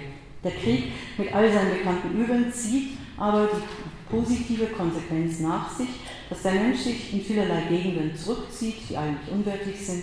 Der Mensch hat diesen Gegenden, seien es Eiswüsten, Staubwüsten oder andere unangenehme Gegenden, die Möglichkeit abgetrotzt, dort äh, dennoch zu leben. Kant interpretiert das also gar als einen geheimen Zweck der Natur, dass, wenn schon Kriege stattfinden, derlei Gegenden äh, später von Menschen besiedelt werden, urbar und wohnlich gemacht werden, äh, um so künftigen Konflikten und Streitigkeiten auszuweichen. Der Krieg arbeitet überdies auch daran, äh, mit, dass die Menschen sich einander zugesellen, sich gemeinsam öffentlich geltende Gesetze geben, um sich gegen gemeinsame Feinde zu wappnen. Gemeinsame Feinde reizen also dazu, sich innerlich in der Not zu einem Staat oder zu einer gemeinsamen Verteidigungslinie zu verbinden um mit gemeinsamer Kraft und Macht gerüstet zu sein, lange bevor die aufgeklärte Vernunft Freiheit, gleiches Recht für alle und Gleichheit vor dem Gesetz gebietet. Der aus der Not geborene Staat ist nicht die Art von Verbindung, die idealerweise eine republikanische Verfassung hervorbringt, aber doch hilfreich, um dem Chef eines dauerhaften Friedens vorzuarbeiten. Überdies ist es der Egoismus, der den Menschen veranlasst, Handel zu treiben. Diese Absicht aber der wirtschaftlichen Interessen verträgt sich nicht mit dem Krieg, es sei denn, äh, der Handel profitiert vom Waffengeschäft. So unmoralisch auch manches Verhalten ist, das auf purem Egoismus aufruht, Kant entdeckt in ihm doch ein hilfreiches Werkzeug des Naturmechanismus im Menschen einer friedlichen Weltordnung zuzuarbeiten. Auch wenn Kant das Wort selbst nicht ausspricht, so kann man doch von der List der Vernunft sprechen, die hier in der Sache präsent ist und die Hegel später prominent machen wird. Das ist allerdings keine Kapitulation des Moralphilosophen Kant. Er denkt ausführlich über die Kompatibilität von Politik und Moral, von Naturmechanismus und Vernunftansprüchen nach. Aber da, äh, dafür hat er seine beiden Anhänge über die Misshelligkeit und die Einheitlichkeit von Politik und Moral vorgesehen in der Friedensschrift, auf die ich natürlich jetzt nicht mehr eingehen kann. Ein kleiner Exkurs. Von Europapolitikern ist immer wieder zu hören, dass die Idee Europa und mit ihr die Europäische Union nicht nur für den Verstand und die Vernunft ein einsichtiges Projekt sein müsse, sie muss auch für das Gefühl, das Lebensgefühl der Menschen in Europa ein umfassendes Bedürfnis werden, soll die Idee Europa sich dauerhaft etablieren. Heute wissen wir, dass dies auch nötig ist, damit die Idee Europa die nächsten Krisen überstehen kann, die nach aktueller Lage vorprogrammiert sind. Dabei ist die Identität mit der eigenen Nation in einigen Hinsichten ebenso wichtig, wie es andererseits zentral ist, dass die Menschen in Europa sich als Europäer fühlen. Also einerseits äh, zugehörig dem eigenen Land, aber auch zugehörig der Gemeinschaft Europa. Einen zarten, pragmatisch begründeten Ansatz für diesen wichtigen Gedanken findet man bemerkenswerterweise hier in Kants Vorstellung, nach der die Natur selbst nicht bloß zum Krieg neigt, sondern auch im Angesicht der erfahrenen Schrecken der Kriege den Frieden, den Zusammenschluss, den Schutz in der Gemeinschaft sucht. Die gegenwärtige Verunsicherung muss, wie ich meine, auch dazu genutzt werden, neue Anstrengungen zu machen, den Frieden zu stiften, wo immer er zu stiften ist. Ein Denker unserer Zeit ist mit der Idee vom kooperativen Gen, der Idee vom fortwährenden evolutionären Kampf des Menschen entgegengetreten. Ich spreche von Joachim Bauer, der das Buch veröffentlicht hat, Das kooperative Gen, Abschied vom Darwinismus, erschienen 2008. Der Joachim Bauer ist die Neigung des Menschen zum Kampf und zum Kriegszustand ebenso elementar genetisch festgeschrieben wie die Neigung zum Frieden und zur Kooperation. Es kommt auf die Umstände an, die bald diese, bald jene Anlage des Menschen naturhaft und kulturell bedingt zum Vorschein bringen und auch äh, genetische Anlagen sozusagen in die eine oder in die andere Richtung öffnen, wie Bauer sehr eindrucksvoll zeigt. Ich kann hier nur darauf äh, hinweisen, aber ich finde eben diese äh, Konzeption und äh, ihre natürlich völlig andere Zugang, aber doch eine gewisse äh, Analogie zu dem, was wir hier bei Kant finden, äh, doch sehr bemerkenswert. Es ist höchst bemerkenswert, dass Kant diesen Gedanken nach Maßgabe des Wissens seiner Zeit in seiner Friedensschrift gestaltet. Der Kritiker per se einer aufgeklärten Vernunft wähnt den Menschen nicht nur in fortwährender Kriegs Kriegstreiberei, sondern er stellt auch sein natürliches Bedürfnis zur Kooperation heraus, sei es auch, nachdem er die Traumatisierungen des Krieges persönlich erfahren und erleiden musste. Oder wie in diesen Tagen, wo der Krieg von scheinbar entferntesten Gegenden der Welt plötzlich ganz nahe geworden ist, durch all jene Menschen, die ihre ganz persönlichen Schicksale äh, zu uns äh, tragen und äh, zu uns strömen. Ein populäres Sprichwort sagt, wer nicht hören will, und man muss hier ergänzen, wer nicht auf die Vernunft hören will, der muss fühlen. Der erlittene Schmerz von Lust, Verlust und Tod gibt wenigstens für eine Weile der Vernunft das Gehör. Die Zeit, in der die Vernunft gehört wird, muss genutzt werden. Die Gründer der Europäischen Union haben seit den 1950er Jahren und in den darauf folgenden Jahren diese Chance genutzt. Es liegt an der jetzigen Generation, weiterhin Vernunft walten zu lassen, um am Haus Europa weiterzubauen und es zu festigen, trotz aller Widrigkeiten, Kritikwürdigkeit, trotz aller Schulden, Rückschläge, Einschränkungen, die gegebenenfalls hingenommen werden müssen. Langfristig profitieren alle von einer weltweiten Friedensordnung. Revolution und Kriege sind die weit bittereren Lehrmeister, bittere Lehrmeister, denen Europa keine Chance mehr geben sollte. Zu Recht weist der Kant-Forscher Ottfried Höffe und politische Philosoph Ottfried Höffe darauf hin, dass Kant mit seiner Idee vom ewigen Frieden nicht die Utopie der Konfliktfreiheit im Zusammenleben der Menschen fordert. Vielmehr ist es das Geschäft der Vernunft, mit Konflikten umgehen zu lernen, damit die emotionalen Neigungen des Menschen, die affektiven Verwerfungen im Zusammenleben so weit unter Kontrolle bleiben, dass der Kampf auf Leben und Tod kein wünschenswertes Ziel mehr sein kann. Die Zumutungen und Nötigungen, die der Mensch im Zusammenleben mit anderen erfährt, dürfen nicht so eskalieren, dass der Tod lieber in Kauf genommen wird, als das Eingehen von Kompromissen und das Akzeptieren von Herrschaftsverhältnissen. Herrschaft und Macht sind unumgänglich. Sie sind dann akzeptabel, wenn es vernünftige Gründe gibt, äh, dass man sich auf diese einlassen kann. Dies aber leistet am besten eine republikanische Staatsverfassung und ein föderatives Völkerrecht, wie von Kant zu lernen ist. Noch zuletzt und ganz kurz eine Anmerkung zu Kants zweiten Zusatz. Ähm, äh, oder, und dem Prinzip der Öffentlichkeit. Kants zweiter Zusatz zu den Friedensartikeln zeugt von Kants politischem Weitblick ebenso wie von seinem feinen Humor und seiner gewitzten Ironie.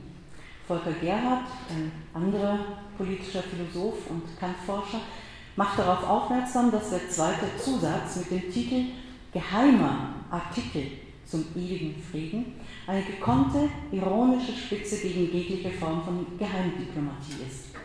Dieser geheime Artikel, den Kant äh, findet sich allerdings erst in der zweiten Auflage der Friedensschrift von 1796 als ein zweiter Zusatz eintritt. Kant verweist zunächst auf den performativen Selbstwiderspruch in einem öffentlich dargelegten Geheimartikel, öffentlich, weil die Schrift ja gedruckt ist, äh, die Schrift zum ewigen Frieden und der Lesenden Öffentlichkeit übergeben wurde. So erklärt Kant auch, dass es nur einen einzigen geheimen Artikel geben dürfe, der für Friedensverträge zu Rate gezogen werden dürfe, nämlich diesen Die Maximen der Philosophen über die Bedingungen der Möglichkeit des öffentlichen Friedens sollen von den zum Kriege gerüsteten Staaten zu Rate gezogen werden. Sie sollen gehört werden, die Stimme der unabhängigen moralischen Vernunft muss Gehör finden. Wie kommt Kant auf, äh, auf diese Überlegung? Hat er diese Schrift geschrieben? Hier spielt der Streit der Fakultäten über den Vorrang in öffentlichen Angelegenheiten hinein. Nach damaligem Verständnis war die philosophische Fakultät die niedrigste der vier Fakultäten überhaupt. Als höchste galt die theologische, gefolgt von der juristischen und der medizinischen Fakultät. Weil der Jurist, der Angehörige einer höheren Fakultät zwar einerseits der Stellvertreter der Staatsmacht ist, andererseits aber auch zuweilen, wie Kant schreibt, das Schwert der Justitia zu Hilfe nehme und in die Waagschale werfe, wenn die eine Schale der Gerechtigkeit nicht sinken will, so könne nur durch ein geheimes Abkommen der Philosoph als Untertan und zugleich als Vertreter der niedrigsten Fakultät um Beistand aufgefordert werden, dessen Geschäft es ist, unvoreingenommen und interesselos mit bloßer Maßgabe der Vernunft und des Rechts zu prüfen. Kant betont, dass es vor allem darum zu tun ist, dass das Votum des Philosophen überhaupt gehört wird. Es ist aber hiermit nicht gemeint, dass der Staat den Grundsätzen der Philosophen vor den Ansprüchen des Juristen den Vorzug einräumen müsse, sondern nur, dass man ihn höre. Damit geht Kants Erwartung einher, dass ein öffentlicher Diskurs, im frohen Kant die Chance birgt und sie wesentlich vergrößert, dass die Politik die der Vernunft gemäßeste Form des Handelns durch den öffentlichen und offen nicht geheimen Diskurs findet.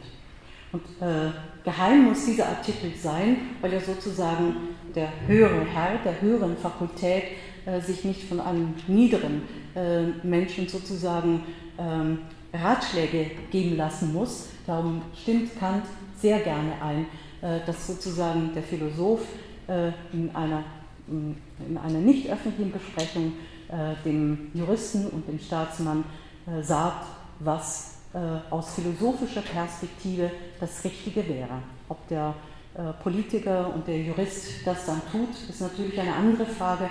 Darauf hat der Philosoph keinen Einfluss und Kant will sozusagen auch nicht fordern, dass er diesen Einfluss hat, denn der Philosoph muss seine Unabhängigkeit bewahren. Zum Wesen moderner Demokratien zählt wesentlich das Prinzip der Offenheit und der Öffentlichkeit. Nicht nur darum, wenn ein so großes Gut wie der Friede zur Verhandlung ansteht, sondern auch, wenn es um andere Rechtsangelegenheiten geht. Wie Kant als Moralphilosoph kein Recht auf Lüge anerkennen will, dazu kann man schlingen, wie man will, so votiert er in staatsphilosophischen Fragen für Klarheit und Durchsichtigkeit statt für Geheimdiplomatie. Also nur die Besprechung zwischen dem Juristen, Staatsmann und dem Philosophen kann geheim sein. Alles andere muss sozusagen äh, fähig sein, der Öffentlichkeit übergeben zu werden.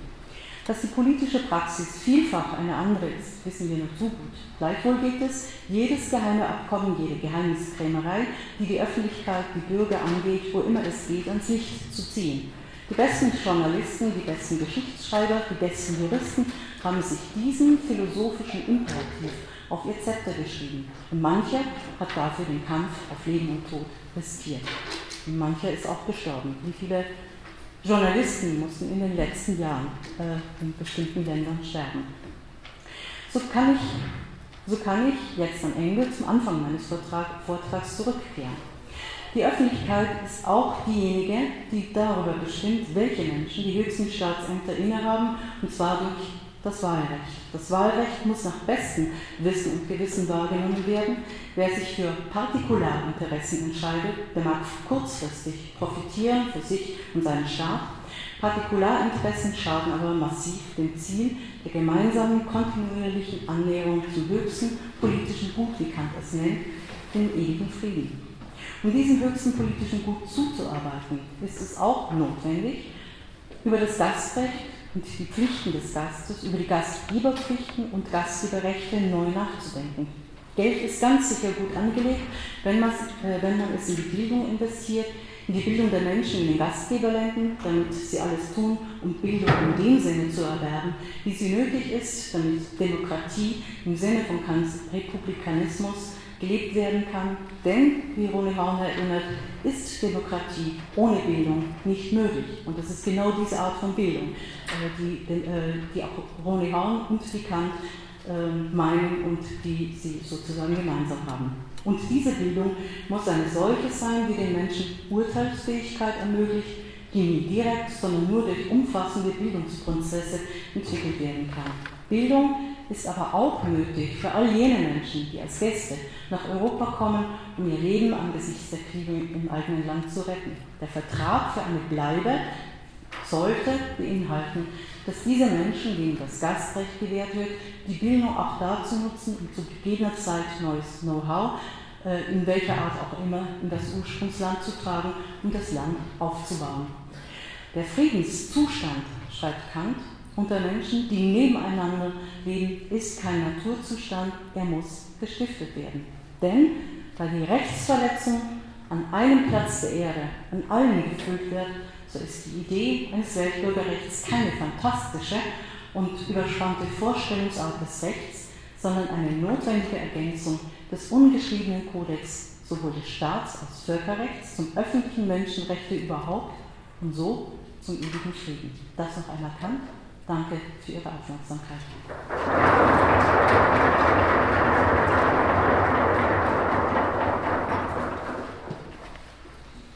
Herzlichen Dank für den Vortrag. Ähm, damit wäre die Diskussion eröffnet.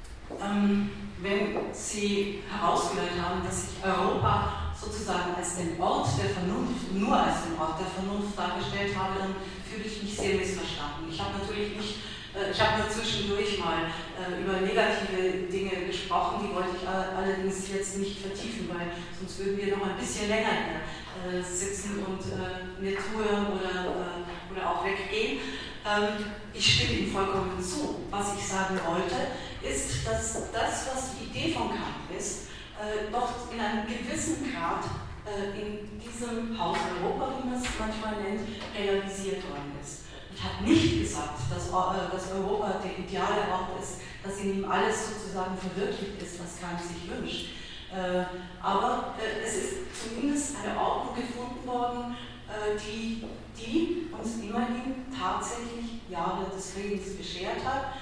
Schlimm ist, dass es Diktaturen gibt, schlimm ist, dass Diktaturen, dass mit Diktaturen ähm, Waffengeschäfte und so weiter gemacht werden. Wie man mit Diktaturen umgeht, ich, kann jetzt, ich bin kein Politiker, ich bin auch nicht politischer Philosoph, ich habe jetzt keine Lösung dafür. Man muss zunächst einmal die Probleme sehen.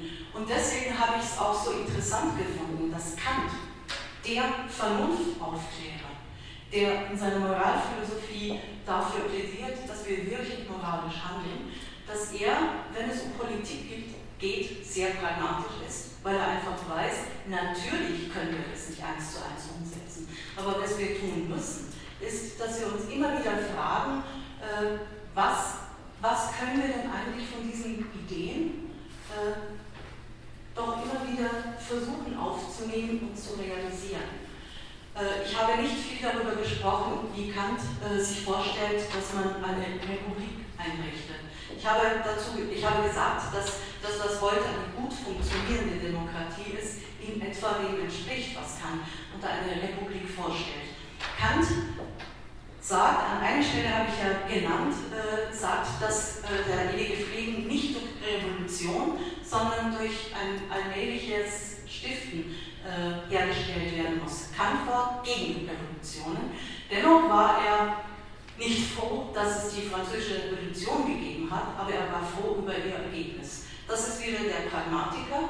Ähm, er kann natürlich als Philosoph eine, eine Revolution nicht aufhalten. Immerhin hat sie bei allen Schrecken und Gräueln, die sie dann auch hervorgebracht hat, die französische Revolution, einige gute Dinge in Bewegung gesetzt.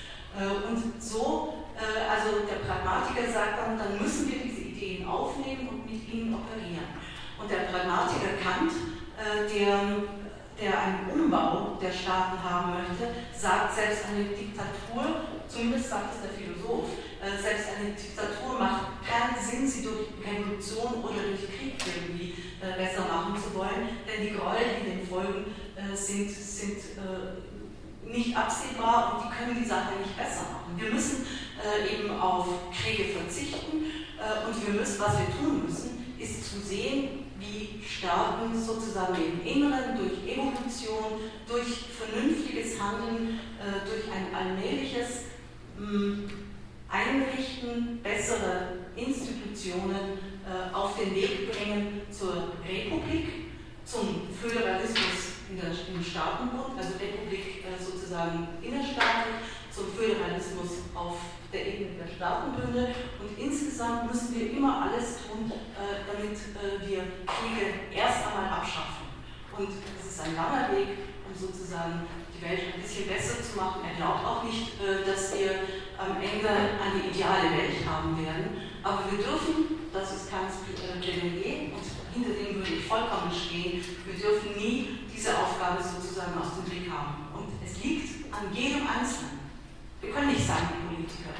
Wir müssen uns fragen, was können wir tun?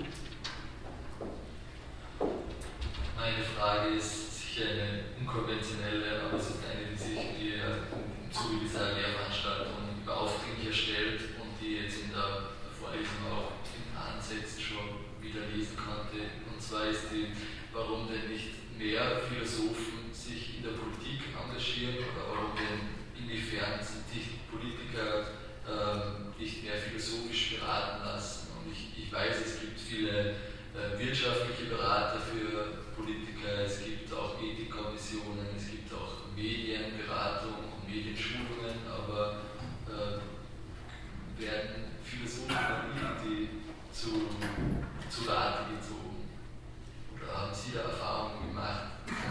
Äh, da ich eben sozusagen äh, eine Professur für politische Philosophie habe und das äh, aufgrund meiner Interessen, Konzeptionen, Systeme von Kant, von Hegel und so weiter, da kommt man dann darauf, dass man sich damit eben auch beschäftigt. Aber ich bin eben nicht Fach, Fachfrau sozusagen für politische Philosophie. Als solche wird mich auch niemand wahrnehmen und dazu ist es vielleicht ein bisschen zu spät. Aber es gibt, wie Sie gerade gesagt haben, natürlich ähm, bestimmte Kommissionen, in denen in denen auch Philosophen mit eingebunden werden und die, äh, ob sie das immer gut tun, das ist eine andere Frage, aber in den, in den Gremien versuchen sie eben ihr philosophisches Wissen und ihr Know-how äh, natürlich auch auf den Weg zu bringen. Interessant finde ich, dass Kant fordert. Es gibt ja von Platon äh, die Forderung, dass äh, in der äh, idealen Republik der äh, Herrscher Philosoph ist, der König Philosoph ist. Das eben Kant auch. Äh, das hat äh, auch Volker Gerhardt, finde ich, in einer sehr eindrucksvollen Weise herausgearbeitet. Ich war über, darüber, dass man Kants Ablehnung bejaht, war ich früher irgendwie sehr konsterniert und habe das zunächst mal nicht äh, verstanden. Denn ich fand auch, das ist doch ein Ideal, dann haben wir Philosophen, die äh, eben auch äh, am Ende Politiker werden und hoffentlich äh, dann auch eine weise äh, Regierung ähm, realisieren.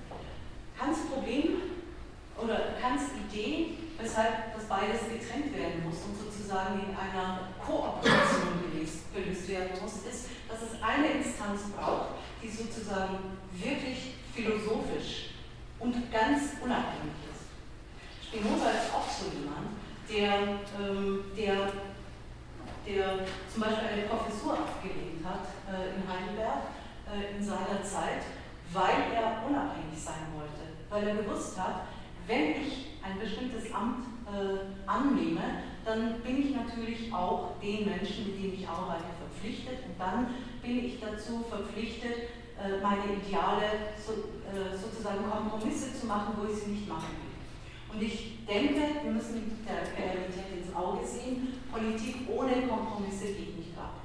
Äh, und insofern bejahe ich inzwischen diese Arbeitsteilung zwischen dem Philosophen und dem Politiker, wobei ich allerdings mir immer wünsche, und das haben wir Wähler auch in der Hand, dass ich mir immer wünsche, dass die Menschen an die Regierung kommen, die eben eine gewisse, nicht nur eine gewisse, äh, die authentisch sind.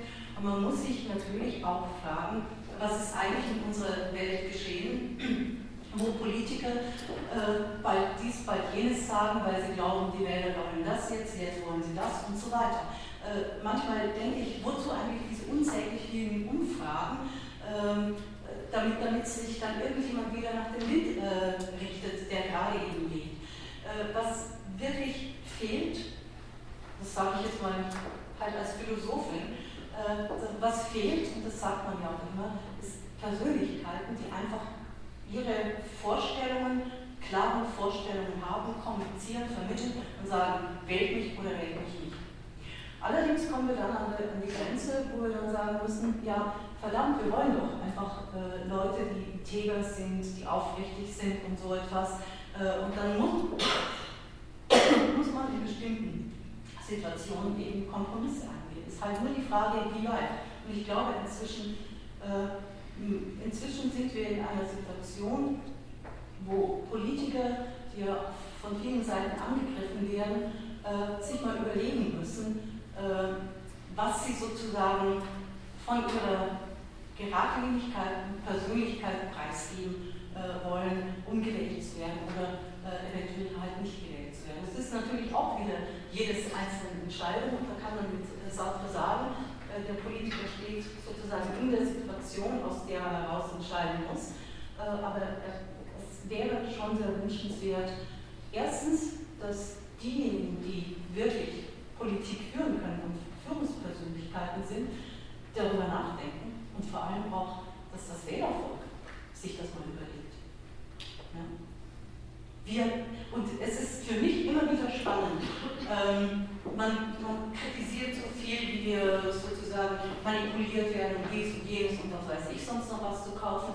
Ja, wir haben aber auch unseren eigenen Willen. Und wenn man äh, sozusagen verantwortlich äh, dann sieht man ja auch, und wenn sich das rumspricht und wenn es immer mehr Leute äh, werden, dann sieht man ja, dass, dass sich bestimmte Ideen durchsetzen können. Deswegen fand ich diese Bilder von äh, Monika so spannend, äh, weil sie sozusagen dieses äh, unbestimmte äh, Stimmengewirr äh, auf eine sehr schöne Weise darstellen, aus dem sich dann etwas herausschält. Und wir können selber etwas dazu beitragen, dass sich eben dann nicht solche Ideen herausschälen, äh, die wir am Ende gar nicht wollen, sondern dass sich Dinge herausschälen, die, die genau die Ideen sind, die wir gerne verteidigen möchten. Und das geschieht ja auch. Ich will ja nicht sagen, dass alles nur schlecht ist. Das will ich überhaupt nicht sagen.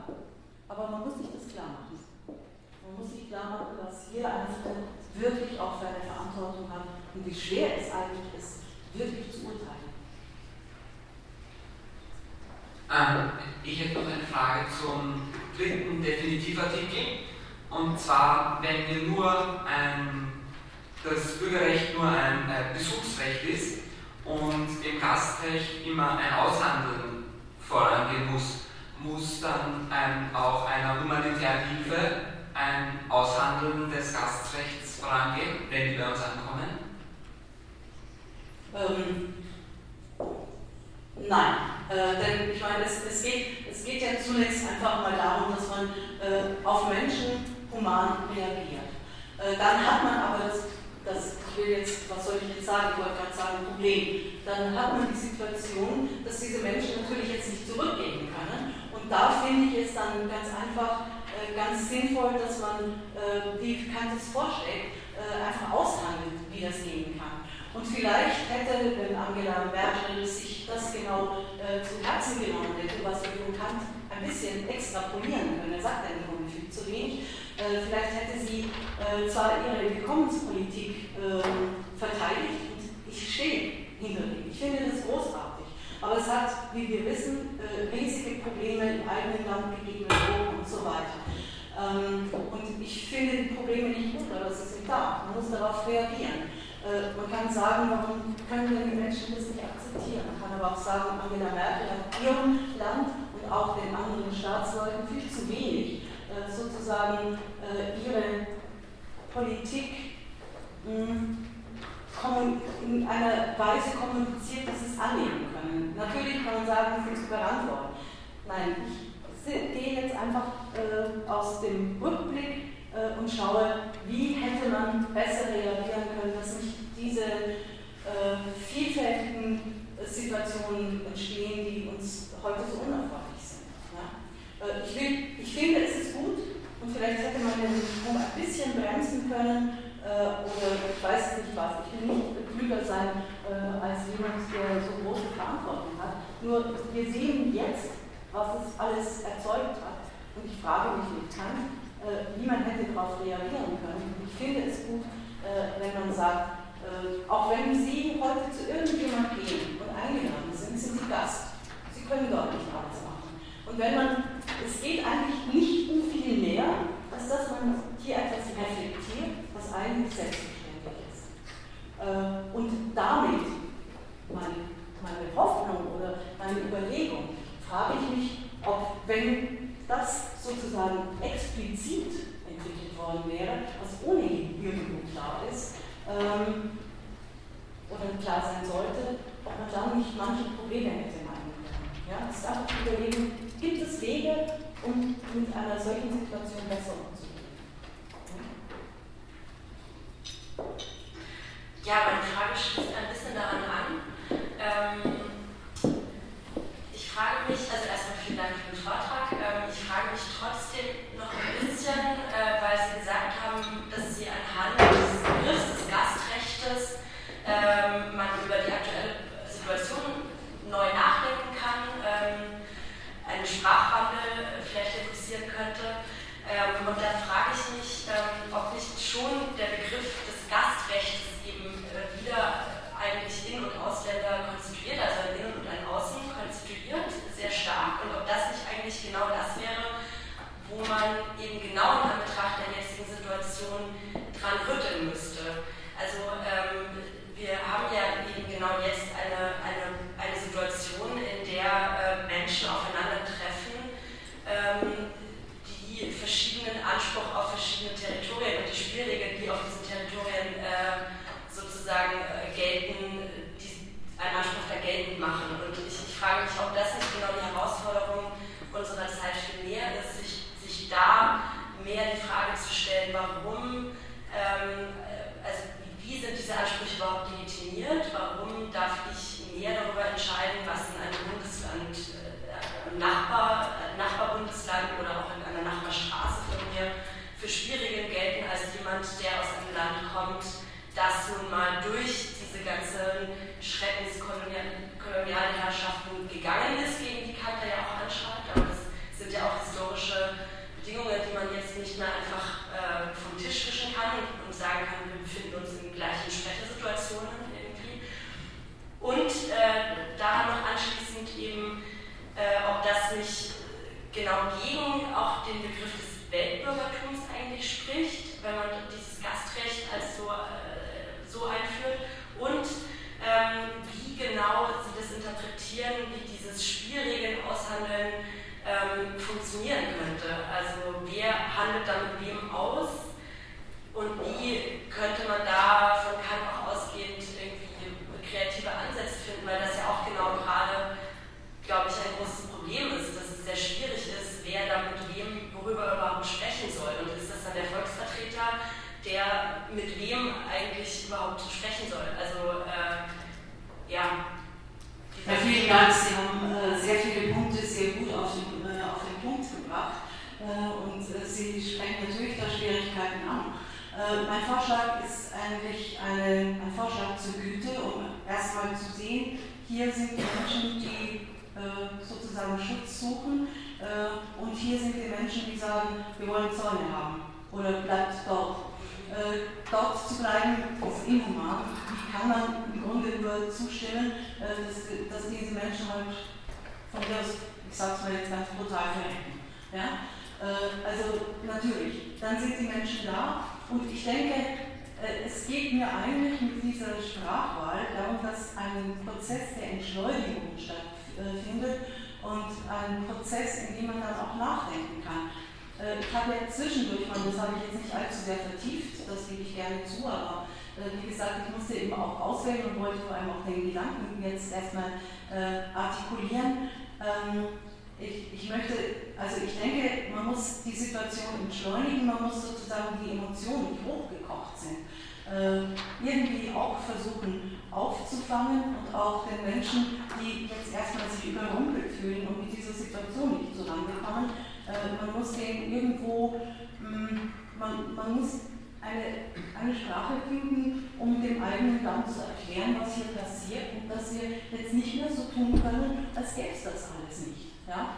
Äh, mir geht es eigentlich darum, kann man eine, eine Option finden, äh, und ich meine, wer sagt denn, dass diejenigen, die aus äh, Syrien oder aus weiß ich wo immer kommen, äh, dass sie wirklich hier bleiben wollen, äh, ob, sie, äh, ob sie nicht zurückgehen wollen, wäre ja auch gut, wenn sozusagen das Land aufgebaut werden könnte mit Dingen, die sie bei uns lernen können. Äh, deswegen finde ich, dass, das ist ein Moment der Entschleunigung, das aber mit allen äh, Forderungen, die an Humanität zu stellen sind, geschehen soll. Und es sind beide Seiten, die miteinander verhandeln. Ähm, und, ähm, und ja, die eine Seite müssen eben sagen, die eine Seite sagt, okay, ihr seid da und wir brauchen bestimmte Spielregeln, wie wir miteinander umgehen. Ich habe nicht gesagt, dass die Spielregeln sind, dass wir fremden Menschen äh, so sein müssen wie wir. Das will ich nicht. Sondern ich will sagen, wir haben Spielregeln, die haben Spielregeln wir müssen schauen, wie können wir uns annehmen. Und wie das im Einzelnen geschehen kann, dafür haben wir eigentlich jetzt einen Politiker. Ich möchte eigentlich, dass diese Idee aufgenommen werden würde äh, und dass man sich dann überlegt, äh, gibt es denn Weisen, wie man besser umgehen kann? Wenn ich höre, dass Menschen, ich weiß nicht wie oft, äh, von morgens bis spät abends dastehen, um endlich mal äh, überhaupt äh, einen Asylantrag abgeben zu dürfen oder so etwas. Ich finde es zum Kotzen. Äh, also dann muss eben ein Land, äh, nein, muss ganz Europa, müssen alle Länder, so wie ich das fordern würde als Philosoph, müssen einfach sagen, jetzt ist was passiert. Wenn der Blitz einschlägt, wenn äh, eine Riesenüberschwemmung ist, dann ist ja auch was da. Da ist eine Situation geschaffen, wo ich darauf reagieren muss. Und jetzt tut man so, als wenn man noch warten bis übermorgen und über, über, übermorgen. Nein, ich muss jetzt, wenn so viele Menschen da sind, schauen, wie ich möglichst schnell äh, damit umgehe äh, und, äh, ja, und, und muss eben von allen Seiten darauf reagieren. Es kann nicht nur Forderungen geben, es kann nicht nur äh, Ansprüche geben. Also deswegen sage ich jetzt hier, da muss man handeln. Wer die, äh, die, die Sprecher sind, muss man sich was ausdenken. Ja? Ähm, deswegen hat man, denke ich, ein Naturrecht, das jetzt auf neue Situationen reagiert äh, und wo man eben zeigt, wie sozusagen Repräsentation eingerichtet werden kann. Und die Gruppen von Fremden, die kommen, müssen jetzt auch eine Repräsentation haben. Das werden dann die sein, die halt mehrere Sprachen sprechen, äh, die ein bisschen gebildeter sind und die die Interessen der anderen vertreten können und nicht äh, der ungelernte Maurer. Außer er hat einfach die Kompetenz, ist zufällig. Ja, ich will niemanden äh, deklassieren oder so etwas, aber ich möchte einfach darüber nachdenken, wie man diese schreckliche Situation von allen Seiten irgendwie äh, depotenzieren kann. Es ist ein Angebot an äh, eine schwierige Konfliktsituation und ich denke, dass alle Menschen in, Europa einfach lernen müssen. Es ist jetzt nicht mehr so wie früher und ich kann nicht so tun, als gäbe es den Krieg nicht. Ich habe einige Argumente angeführt. An, äh, erstens mal die Humanität fordert das. Wir müssen darüber nachdenken. Ich will mir zwar jetzt nicht mein Haus nehmen lassen, muss auch Deswegen habe ich das ja auch gesagt. Wir müssen darüber nachdenken, äh, wer äh, Anspruch hat auf was. Und ich kann jetzt nicht kommen und sagen, ich, brauche jetzt was, ja, und gib mir das und das, ich will das und das. Äh, also das muss man, so wie das halt im Normalfall auch ist, muss man Regeln finden, wie, äh, wie der Humanität auf allen Seiten äh, Genüge getan wird. Das ist meine Idee oder mein Wunsch. Ich denke, Philosophen müssen einfach manchmal Ideale haben und Ideale aussprechen. Und wie Kant gesagt hat, es mag ja sein, dass der ewige Frieden nie zustande kommt. Trotzdem denke ich, Immanuel Kant darüber nach. Und wenn wir ein wenig mehr Frieden haben, ist die Schrift auch schon gerechtfertigt. Aber natürlich ist der Wunsch, dass man es umso äh, so, so gut wie möglich macht. Aber das kann kein Einzelner leisten, sondern es müssen alle viele Menschen irgendwie zusammenwirken. Weil Sie kurz äh, in dem Vortrag auch seinen großen Nachfolger und Kritiker angesprochen haben, in dem Fall äh, die Präformiertheit in dieser Liste Vernunft schon erkannt, ähm, wollte ich aber auch ähm, vielleicht äh, kurz ansprechen, ähm, die Sache, weil in dem Kontext wird der Hegel meistens als sein Kritiker ähm, irgendwie ähm, betrachtet und thematisiert, nämlich dem, dem Problem äh, eines Weltbürgerrechts und einer solchen Konföderation, die wirklich zu, einem, äh, ja, einer, zu einer Perspektive auf einen endgültigen Frieden der Staaten untereinander führen könnte. Hegel hat ja ähm, im Prinzip den Einwand gemacht, dass zwischen Staaten, so wie sie ähm, verfasst sind und funktionieren, äh, so etwas eigentlich nicht stattfinden kann, sondern der letzte Richter immer die Weltgeschichte sein muss. Und es keine höhere Rechtsinstitutionen geben können. Ähm, nun kann man natürlich, Sie haben es ja auch gemacht und man macht es heute gerne, die Europäische äh, Union eigentlich als so eine Art ähm, äh, Beleg irgendwie für das, was Kant äh, gesehen hat, äh, anführen.